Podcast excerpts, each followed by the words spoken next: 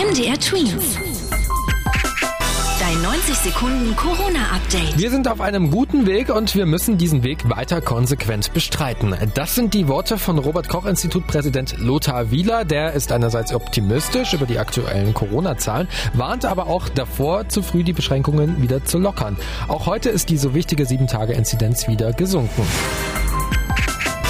Immer wieder wird darüber diskutiert, Menschen aus Ländern, in denen sich die neuen Corona-Mutationen verbreiten, nicht nach Deutschland einreisen zu lassen. Einen anderen Weg geht da jetzt Portugal. Das Land lässt jetzt seine Bürger nicht mehr ausreisen.